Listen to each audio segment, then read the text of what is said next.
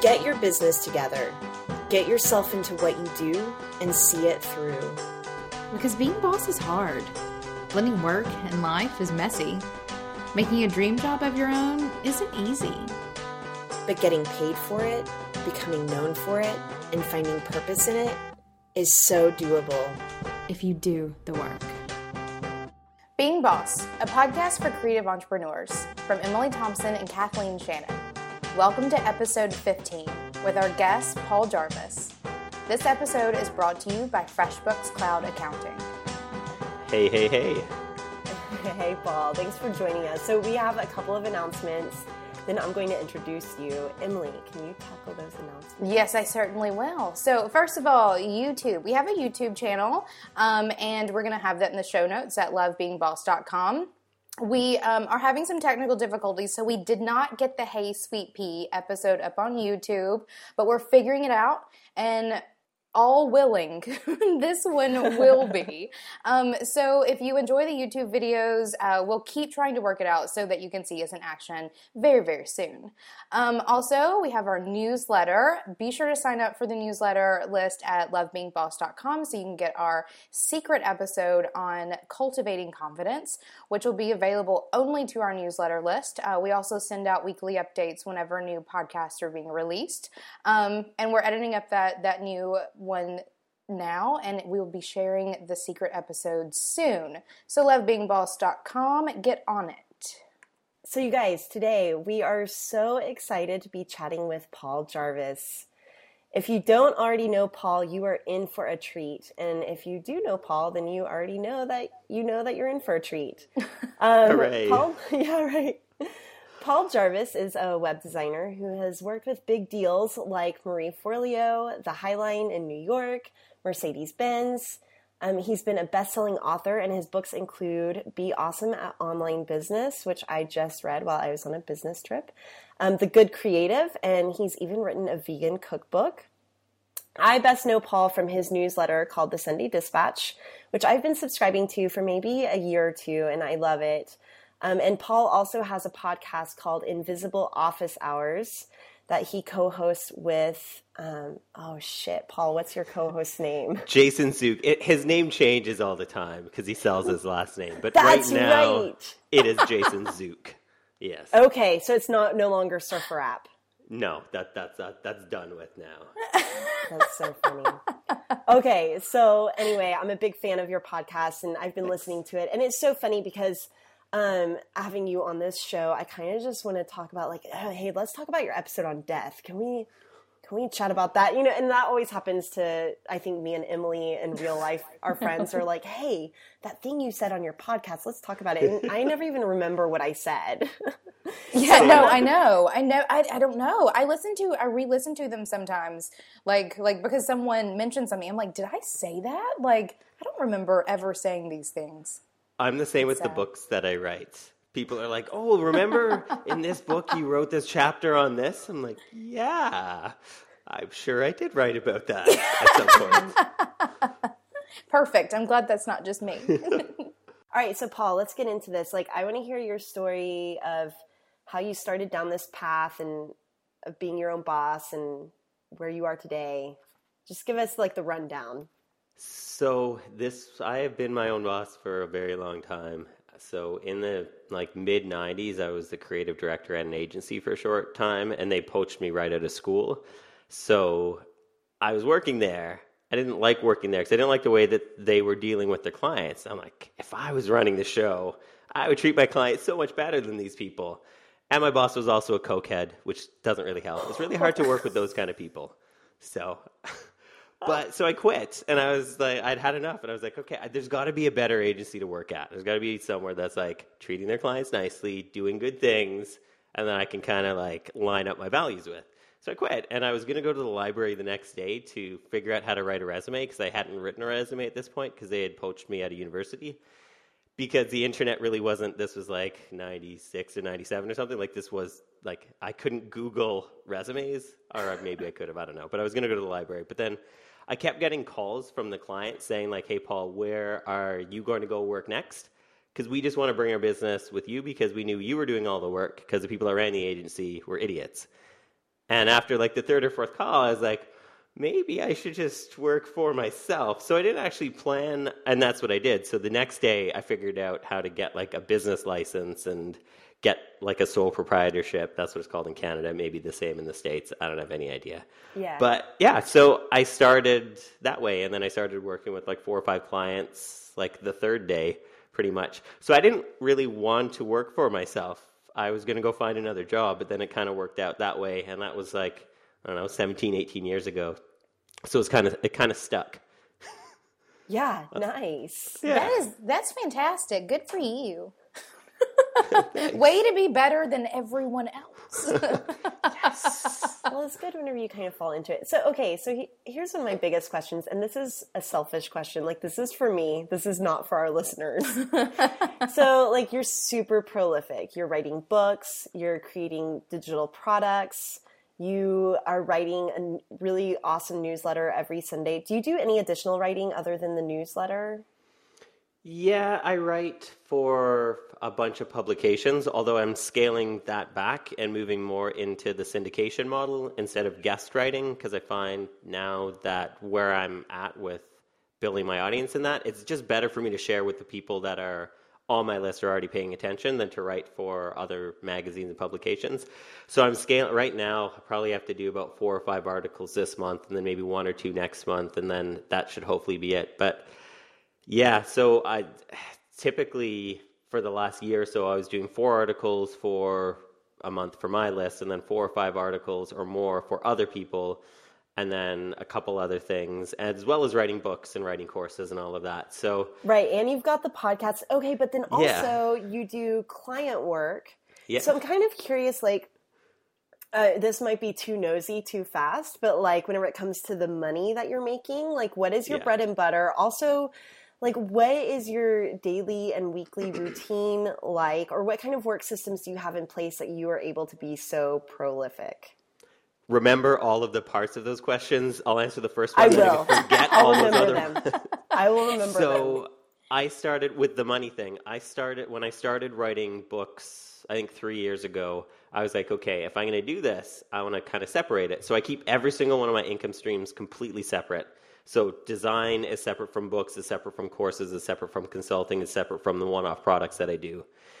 And in doing that, I can see, okay, uh, books are making a lot more money, so I can scale back the client work. Or my products aren't selling as well as they were the last month, so I'll take on another couple jobs. So I can kind of balance it out.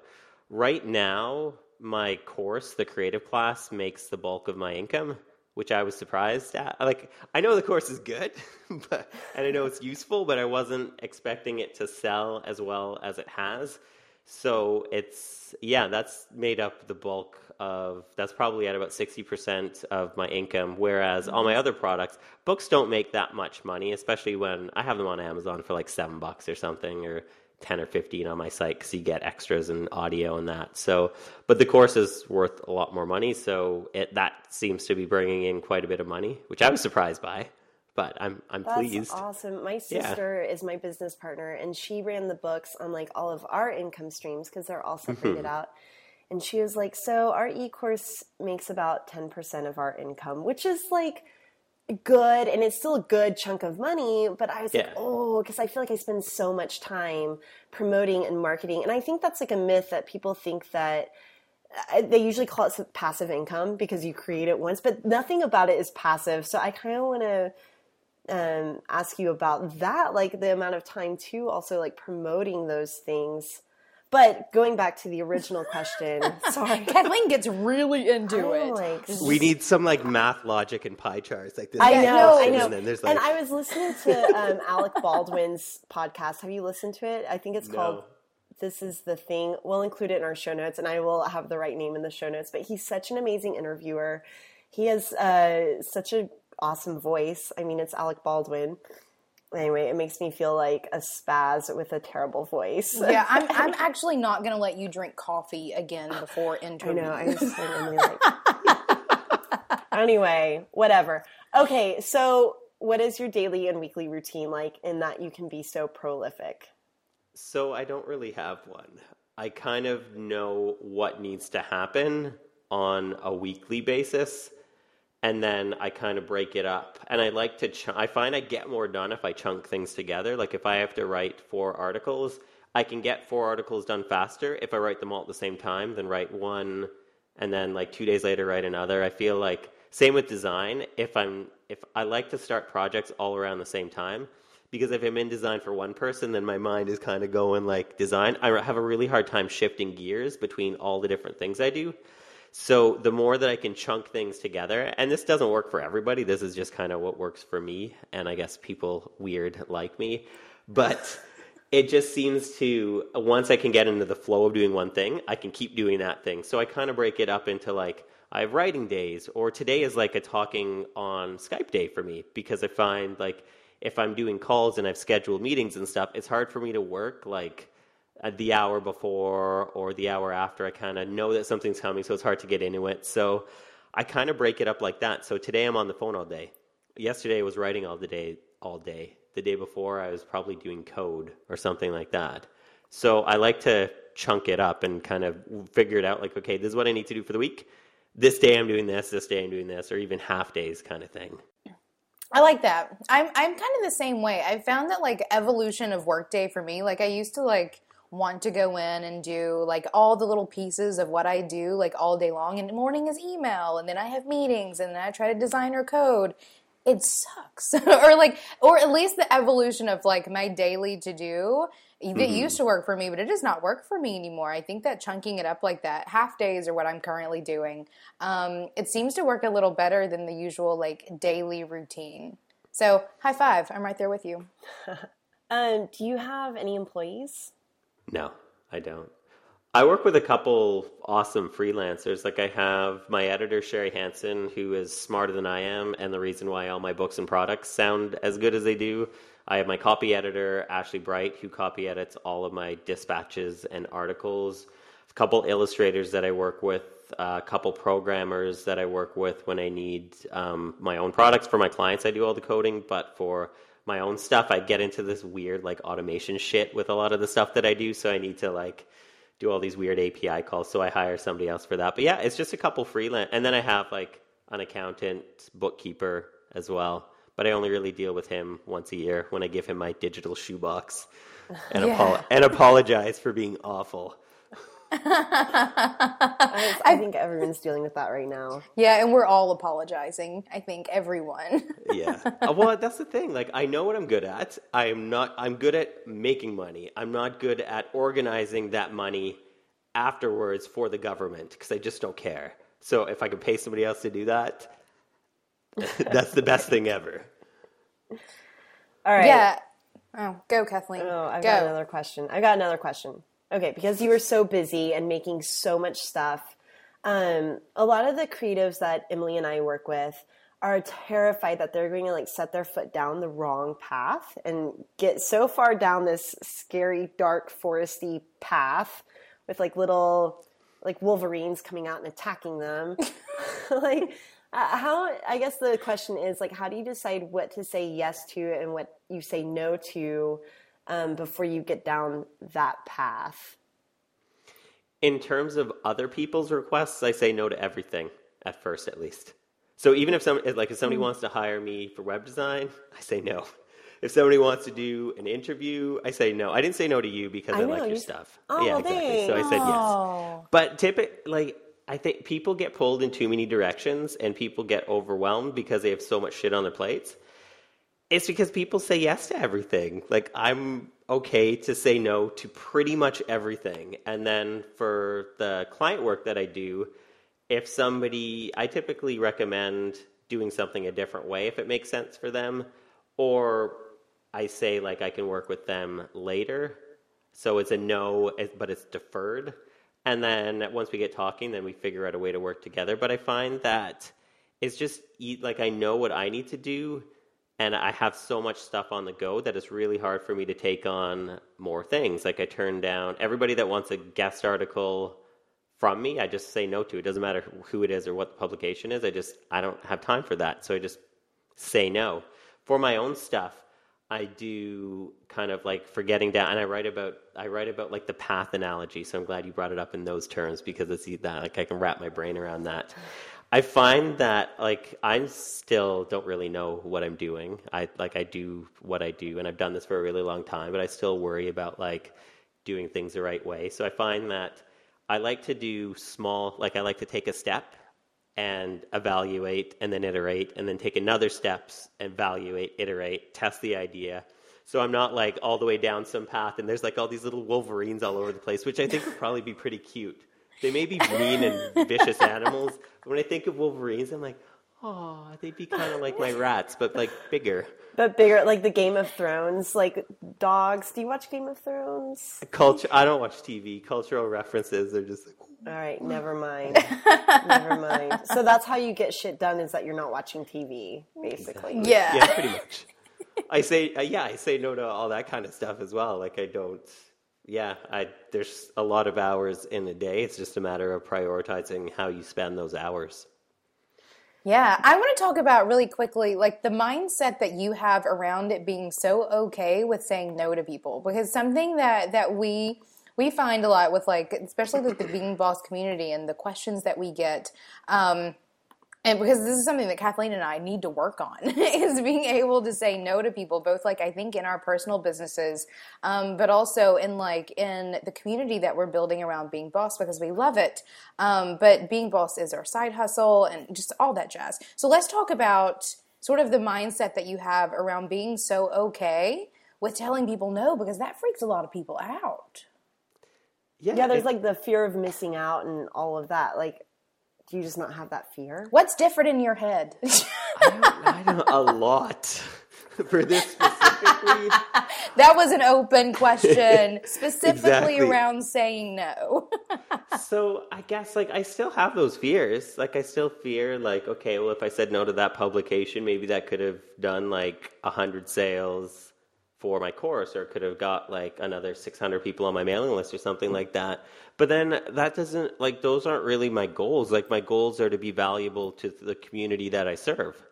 So, and I already talked to those people. They're already clients of mine. They're already on my mailing list. They've already bought the products that I have. And yes, I want to grow that, but that's always a secondary goal to me. It's serving the audience that I have. That's the primary goal. So I don't need all of these other things. Like they're kind of good to have and they're bonuses, but I say no to them because I don't really like I, it. It doesn't serve me as much as it may serve them.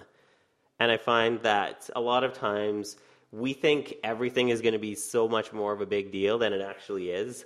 Like I get so many people that pitch me to be on their podcast, like, oh, I have a hundred thousand listeners and stuff, and then I'll do the podcast, and then I'll sell like zero anything, and like nobody will sign up for my mailing list because I track all that through like UTM source tags and stuff like that. So I find, or even like writing for big publications, like oh, so and so wants to write, and they have like all millions of readers, and you look at their Twitter following, they're like 1.4 million readers. Then I write an article for them, then they tweet it, and then it gets like a thousand reads or something like that, which is good, but it's not like I can get more on my own website. So I think a lot of times, all of these opportunities, because they're in the future, it's like we think that they're going to be the best thing or the, like the biggest thing and we think it's going to be like our big break or something like that. And I don't think that's even a thing. Like I think a big break is just a series of like tiny little breaks over like a long, long bit of time. So I think it's just a matter of valuing your shit first and then taking care of everybody else. And that's, I think, why I'm okay with it.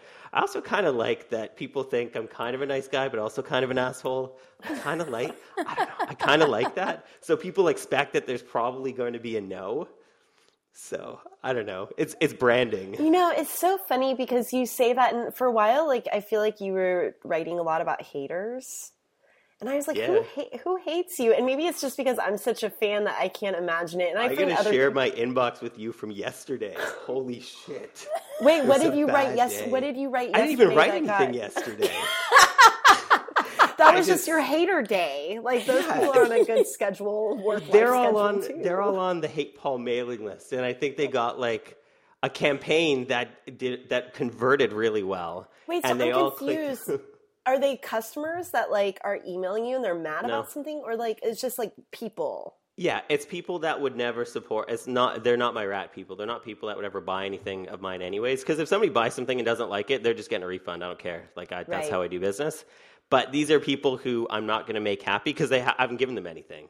They're just people that hate me because I swear, or hate me because I have opinions, or hate me because I hate gender roles, or I think that women should have equality in the work that we do. It's just like stupid things. Like these are people who I would want to punch in the face in real life anyways if I believed in violence. So, but they just feel like they're just going to take up some space in my inbox or Okay, so you you talked about rat people. Can Yeah. and I know what that is, and we know what that is. But can you explain it for our listeners who do not know what rat people are? Sure. So rat people so silly. Like I wrote this art. And so the, the things you think are going to be like the smallest things end up becoming the biggest things, or the things you think are the scariest to hit publish on end up doing well. So I wrote an article last year about my rats because I have pet rats. I love my pet rats. I think rats are awesome. Most people hate rats. Most people think rats are vermin or ugly or gross or whatever. So I'm like, this is this like relates to audience building because it's like you care about the people that care about you. You care you you want to provide value to the people that feel like you give them value and nobody else matters. So I call my audience my rat people because they're the people who I don't even care if they buy anything from me. Like my rat people aren't just my customers. My rat people are just people that pay attention to what I have to say and they may not agree with everything I say, but they're kind of along to follow whatever whatever I'm putting out and they may agree, they may disagree, but it's respectful. And yeah, and then everybody else doesn't matter. So everybody else that isn't my rat my rat people, I'm like Mr. Branding. right. So yeah, so I, everybody that isn't those people don't matter. And so if somebody hates my stuff or hates me as a person or hates the fact that I am the expressive person that I am, doesn't like they're never like the people that don't like your stuff aren't going to buy anything from you. Like they weren't on the fence thinking like, "Oh, maybe I'm going to buy this." Or if they do buy it, it's going to be wrong. Then they're going to email you and want a refund, and then you have to pay the chargeback fees. And it just sucks. So, yeah, that's, that's my rat that's my rat people. I found um, I found my hater page on the internet, and it was all I didn't read it. I but remember this. I, I made my husband read it, and he was like, "Kathleen, they all hated you when, like, they were all fans, and then they started hating you when." When you dreaded your hair, or when you started talking about more woo woo stuff, or when you started a podcast and i don't know i think it does come with just having opinions and people get riled up about it because i think that whenever you assert yourself and you you have an opinion even though we've all i think we've all changed our minds even as we go and um, but i think that people just get challenged by people who express their opinions with confidence Yeah. yeah. But i still think it's interesting that like they're actually hitting send and it's getting to your inbox Yeah, I retweeted somebody yesterday that had some mean things to say about me, which I thought was funny.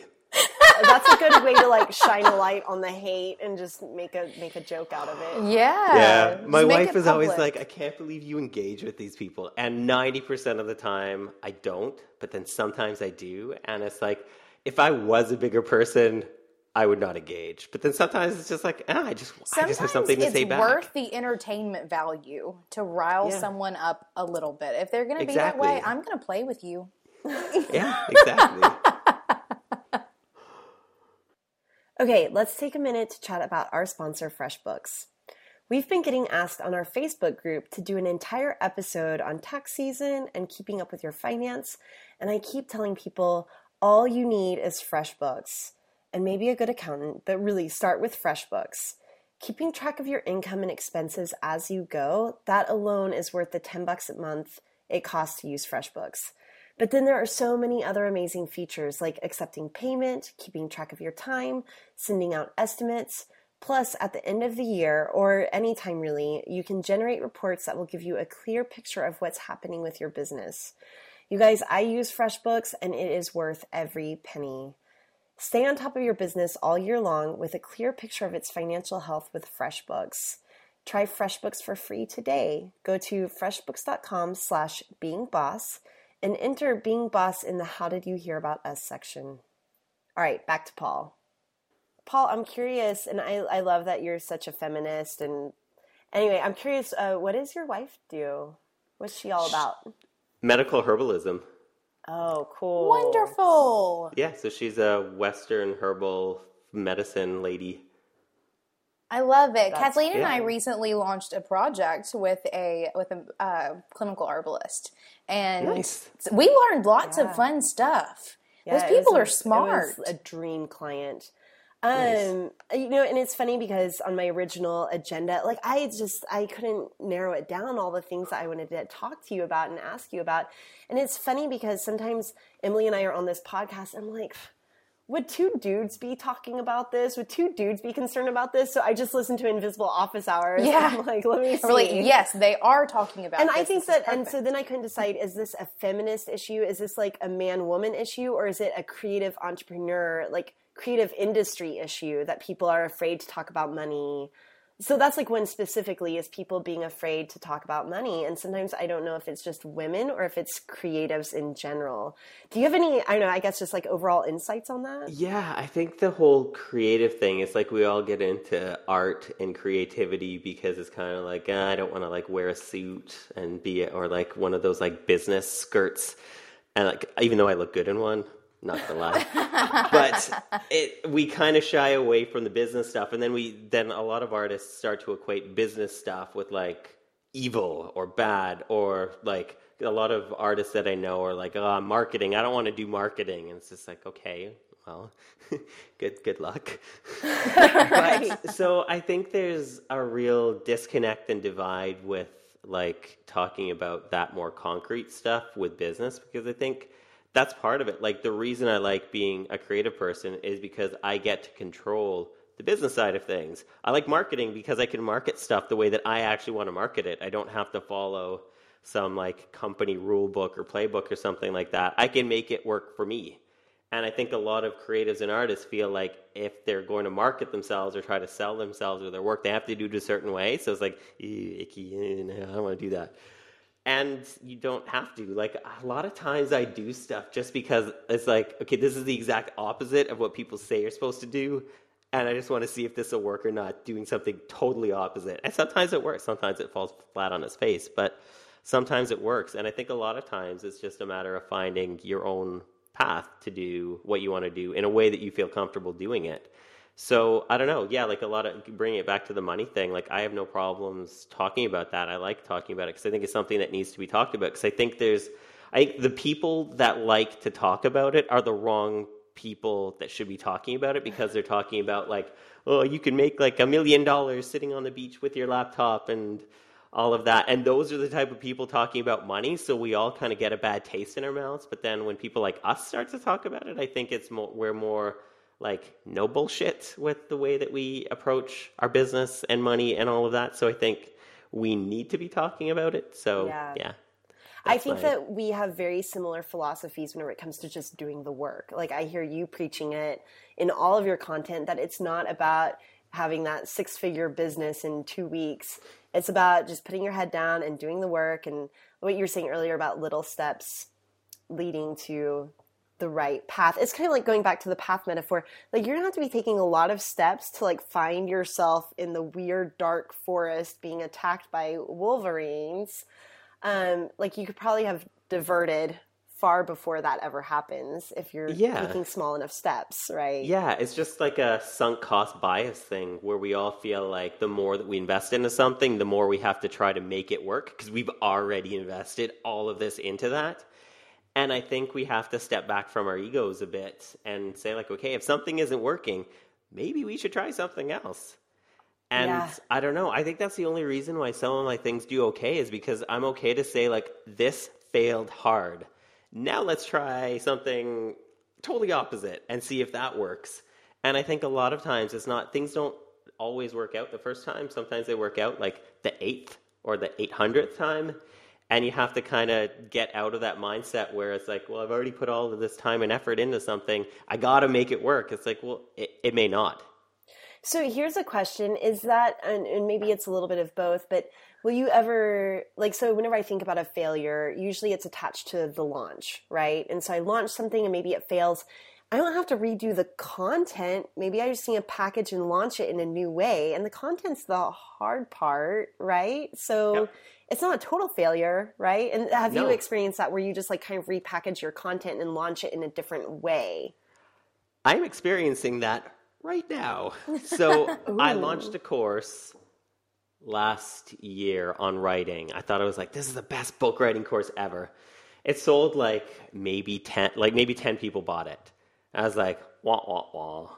And I just had another course which has sold like seven or 800 seats in it. And I was like, okay, what the hell? Like, does this course suck? And then looking at it again, and I'm like, no, it doesn't. And then we repackaged it and relaunched it on through a different venue. And now, in the last two days, I think it sold almost 650 seats in it. And this is like seven months later. So, uh, Wow. and, and people love it.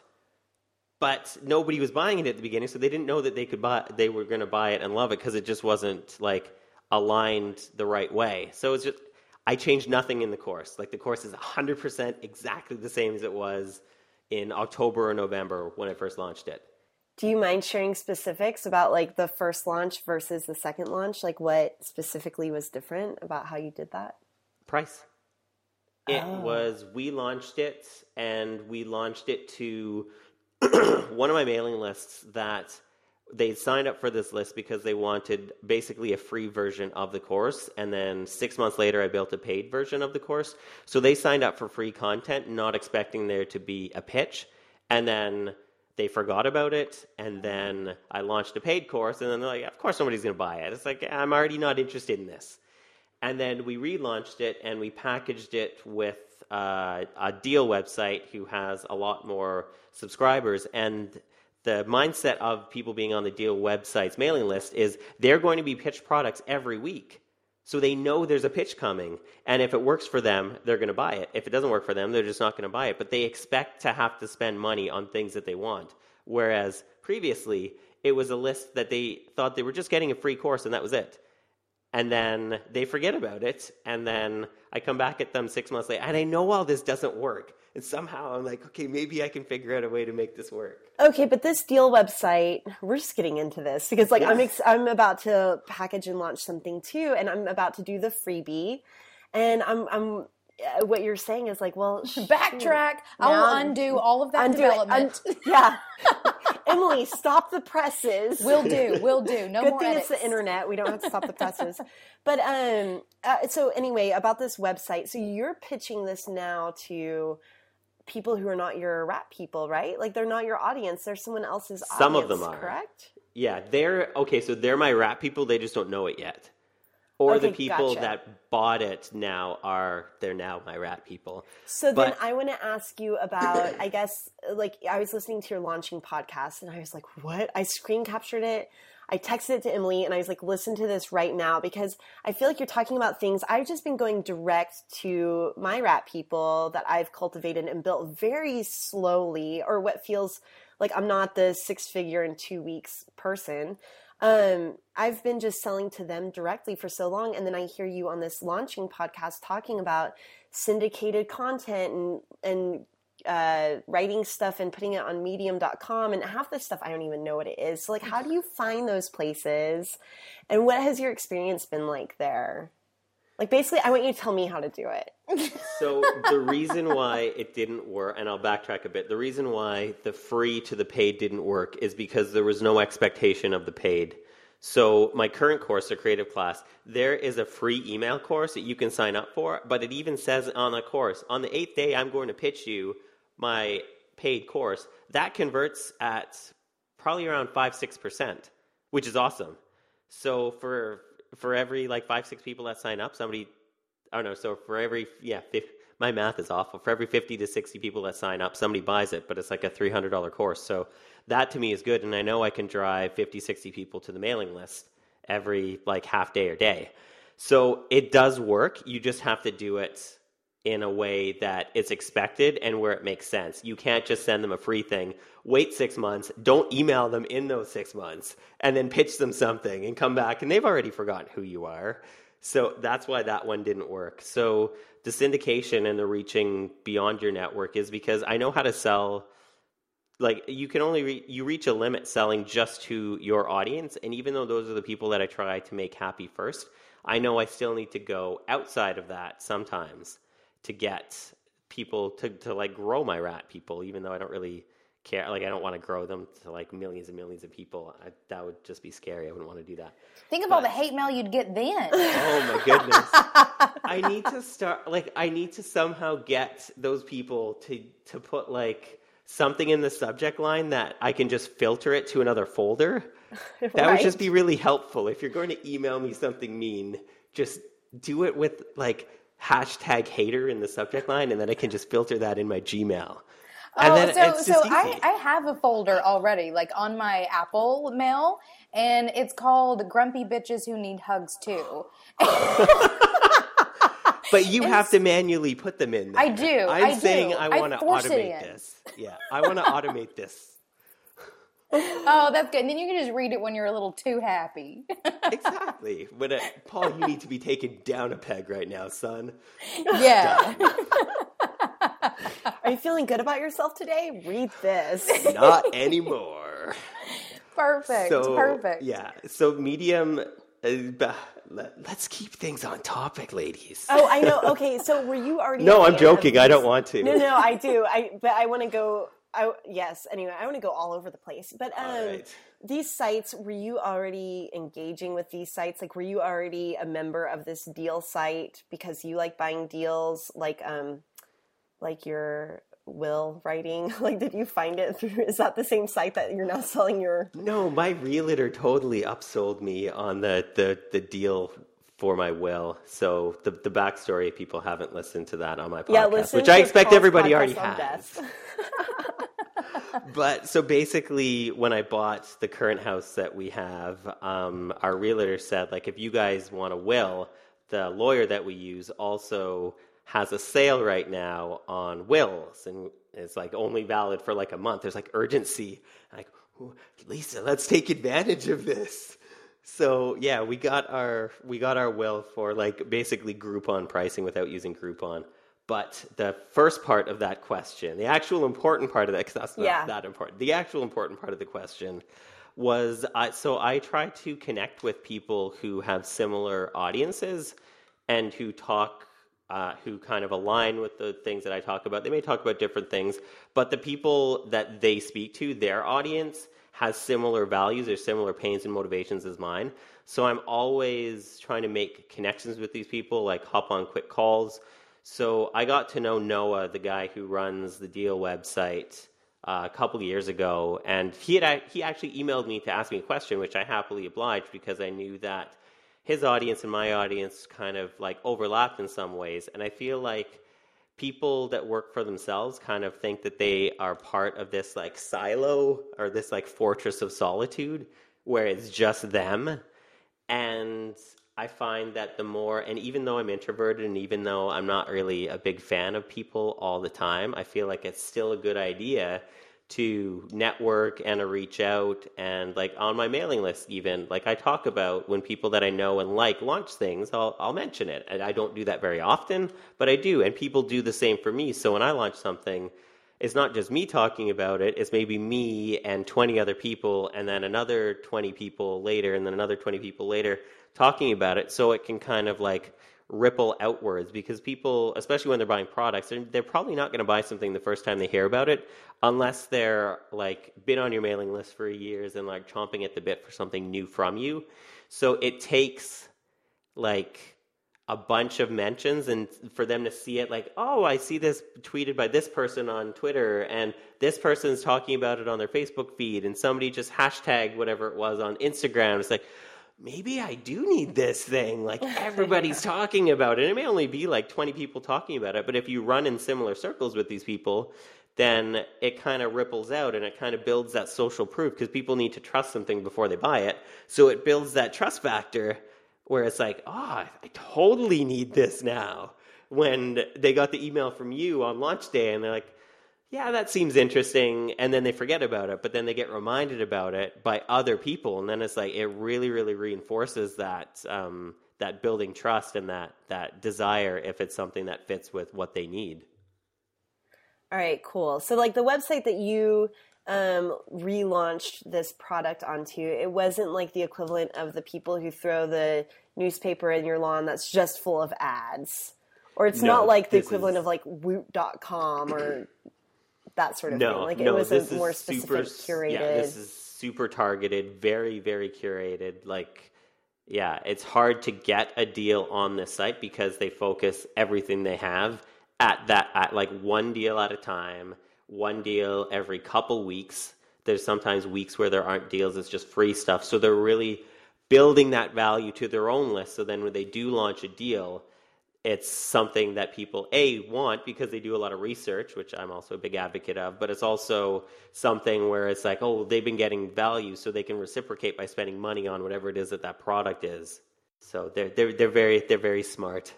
So I love how I, I love how like basically packaging that up, and this is something that I feel like like our listeners like really need to hone in on is this idea of like constantly growing your outreach and your engagement because otherwise you're just gonna like sell out your list and the people that you have attracted because that's something whenever i'm talking to my clients all the time it's like do an email list like it's one of the most important things that you can do as an online business is actively, consistently growing an email list because you can sell out an email list. And once you sell out your list, you have no one else who's going to buy your stuff until you are. Okay, Emily, can you clarify what you mean by sell out your list? Because I'm thinking like sell out, but like you're No, saying, like- like you've tapped that resource. Yes, exactly. So Okay. everyone who's going to buy on your list at, Yeah. at any given moment has bought. And so if you continue launching new things or releasing new products or or just trying to book more clients, um, then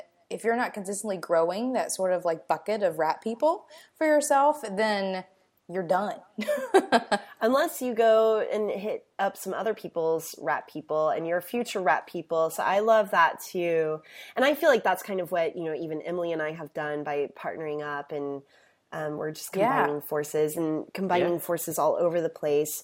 Okay, so speaking of email lists, and we don't have a whole lot more time. I don't want to take up too much of your Skype day, but um, like you wrote a lot of i mean you write you have an amazing list i can't even like guess how big it is but and i think that we all know the typical tricks and tips for growing your list which is like the be consistent be valuable offer something for free and you even cover these things in your book on um, how to be awesome online but i'm wondering if you have any sort of like rocket fuel for growing your list in a meaningful way um, or like what maybe you've even learned since writing that book about growing your list Yeah, so I think the biggest thing, and super, super technical, but it's listening. And what I mean by that is it's really easy to just kind of like get in a groove of like, okay, this is the type of articles that I'm writing. This is kind of a free. I don't even have a freebie for my list. It's like the freebie or the incentive is getting my articles yeah yeah. because I've tried freebies and I see when I look at the value of that customer monetarily, it's very low if they sign up for a freebie. But also, if I look at the engagement of the signups for that, it's super low as well. So people that sign up for a freebie tend to get the freebie and then not really open stuff or subscribe an email or two later. So I'm just like, eh, I don't even care. It's just like if you want my articles, sign up for the list. If you don't, then don't sign up for the list. But so coming back to the listening thing, what I've done almost every year, well, until now, I'm doing something different next week, but up until now, I've done kind of once a year is kind of do calls with people on my mailing list, and not all of them, but like the last time I think I talked to 36 people on my list on Skype for like 15, 10, 15 minutes. And I just offer, it was just like, I'll do like 15 minutes of consulting for you for free. I usually charge like 400 bucks for consulting, but like I'm going to do these short calls for free. I just want to get to know the people on my list. That is so helpful. There's so much information. Like one, I wrote a book from doing that, which was my best selling book by like, a, like an extra zero on the end of it. And two, it's there's so much good information. Like people are always thinking, like, oh my god, what am I going to write for my mailing list? And it's like if you talk to the people on your mailing list, you're going to have more story ideas than you can possibly think of. But also, you're going to be writing about things that people actually give a shit about instead of things that you think people give a shit about. Which is there's a huge difference there, even though it's only like a couple words difference. So I think actually like getting to know your mailing list subscribers, and I know like Chris Guillebeau up to his ten thousandth um, person signing up for his mailing list would email them all um, individually. That's good. Mar- that's good marketing one, but that's also good to get to know them. For a lot of people's mailing list, and mine included, I say like, look, this is a two way street. This is you're not like signing up for the Macy's newsletter when you sign up for Sunday Dispatch. Right. It's like I say, like introduce yourself to me, and I get people who tell me who they are and what they're working on, and that's like I save all those. No, and that's like un, that's like probably above my like hater folder. So like if it's like if any time I'm like I don't even know what to write about, it's like I can start reading those emails. I'll probably read one or two, and then I'll have at least an idea, and that's and then if I start to read all of them, I can start to look for trends. It's just really like simple data analysis, where if you look at the the data across like 100 emails, if you start to see like maybe five or six people are doing one thing, or five or six people are struggling with something, or 20 people are interested in something, that's huge. That's like a lot of stuff. You don't need to hire like a market research company to do this for you. You can just like ask people, what do you do? What are you working on? Kind of thing. And that does a whole lot. I think next week I'm sending out an actual reader survey, which is, has more jokes than actual like data that I need to collect. But like it's important to listen to your audience and kind of get kind of take a pulse of them as often as possible without like I guess annoying them with it, but like kind of getting to know what they're working on and what they're doing and what they're what they're interested in. More importantly, Yeah. Kudos to that. face- That's our. Facebook group has been amazing for that, with even crafting our content for our podcasts, and yeah, we use a we lot of passion from crowdsource content. But That's, I think- that's all it is. I think Yeah. this is a good point too. Is that even whenever you make it big, uh, you're still just a person, and um, even Paul, you and I like interacting. I think I just emailed you back one day, and I was like, "Hey, I like what you're putting out." I kept it like really short and brief because I know that you probably get a ton of emails that are really long, but you know, keeping it short and brief and just saying, "Hey, I like what you're putting out there." And I've met so many really amazing people just saying that. So same. I think Yeah. a reminder just to our listeners is that it, we're still all just people, and simple interactions can go a really long way. Yeah, and they make a difference. Like sometimes my day is made by like a two line email from somebody that's just like, "Oh, I listened to this one episode and it did this for me." I'm just like, "It's awesome! That's so awesome!" You go in the nice folder. Hopefully, that one's much more full. Things It I need to is. read whenever I'm Yeah. feeling bad about myself. Yeah. folder. exactly, and then I read too many. Then I have to read a couple from the bad one, and then it all Just to level it all up. It's a out. Balance. It's a Yeah. balance. Yeah. well, Paul, tell us what you're working on right now, and maybe even just like what's been on your mind that you want to explore more or write more about. Um, like, what's next? So I don't actually have like as far as like products or things I'm working on, I'm not working on anything right now. I'm doing a lot of client work and I'm doing a lot of stuff for the course that I have because I feel like that course is doing really well. There's a lot of people interested in it and engaged in it now that they pay for it. It's like I just want to keep making this the most valuable thing there is. So I'm kind of just like building up the creative class and doing writing and um, working on client stuff. I kind of like to take the summer off too, so I don't really want to work that much this summer again. Nice. I like to do that. What are you going to do whenever you're not working this summer? Like, what are you Gar- into? Garden stuff. Like vegetables or? yeah, yeah, growing growing stuff, hiking. I don't know. I just like reading as well. Just normal, pretty normal, kind of stuff. stuff. Maybe I'll start watching that um, whatever show it was. Game of said, Thrones. If it's I- on it's Netflix. pretty intense. It like, is. You have to if you're a yourself. non-violent person, I wouldn't watch it because it's incredibly All right, violent. So I'll put ahimsa aside and then just kind of like tuck into that. Let me. I'll think of. I'll think of a good show for you to watch and be like, okay, this is the show. Is it like Battlestar Galactica where you watch one episode and then you're like, oh my god, I have to keep watching, and then it's Okay. like eight days later, Battlestar Portlandia did a skit on that. Is, yes, Portlandia did do a skit on it. Is um, amazing. I want to my be life, Starbuck whenever I grow up. Me too. that was like when I watched that skit, I was like, "This is way I don't I can't find this funny because it's so close to what actually happened It's to me." It's too true. It's too true. Um. Anyway, I'll think of a good show All right. and I'll send you an email and tell you to. But no, that's a lot of pressure. That okay, you know what It show I totally is. love? This for all of our listeners. If you're an Amazon Prime member, and this is not sponsored, maybe we can get Amazon Prime to sponsor this podcast. knows? But the show Transparent, I binged on that. It's the dad from um, Arrested Development. And it's so okay. Oh my gosh, you guys. So Oh, anyway, hey, it's Kathleen, about I think you him. have too much time on your hands. No, listen. I know, right? it's about him um, transitioning from a man to a woman later in life. So he's in his probably 60s. And then it's really about his three kids. And anyway, I really like the writing on it. It's a good show. Nice. Good to know. That's, that's Kathleen's like television recommendation for the week. Oh man, Paul, thanks so much for joining us. It's been really fun chatting with you. This has This been was this was a lot of fun. Good. yeah, we'll include all the ways that our listeners can find you and, and taking the creative class and all that. We'll include all of that in our show notes at lovebeingboss.com. Yeah, is is the creative class still open for registration, or is it like a? was Yeah, it a doesn't close- close. Oh, no, there's no close date. It's just always there. Good. Yes, we'll definitely make sure that we share that so everyone can check it out. I was looking at it this morning, and I was wanting to sign up. And you'll have to let us know, like, what, track those analytics. Let us know what your conversion rates are. Yeah. Do you need to send us a special link? Just let us know. Oh, I already know. I know, I feel like you have, like, internet superpowers. Like, you're able to just track everything. oh, perfect. No, this has been this has been fantastic. Thank you so much. Now, um, Cool. Yeah, it's my pleasure. It's been great. All right, you mean do outro? You do outro. Who's doing outro? I, I can do the outro. Do it. All right, hang with us for two seconds, Paul, and then we'll officially say goodbye. All right, thank you for listening to Being Boss from Emily Thompson and Kathleen Shannon. Find show notes for this episode at lovebeingboss.com.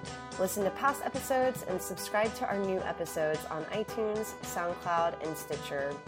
If you like our podcast, please show us some love by reviewing Being Boss on iTunes and sharing it with a friend. It really does make a difference. Do the work, be boss, and we'll see you next week.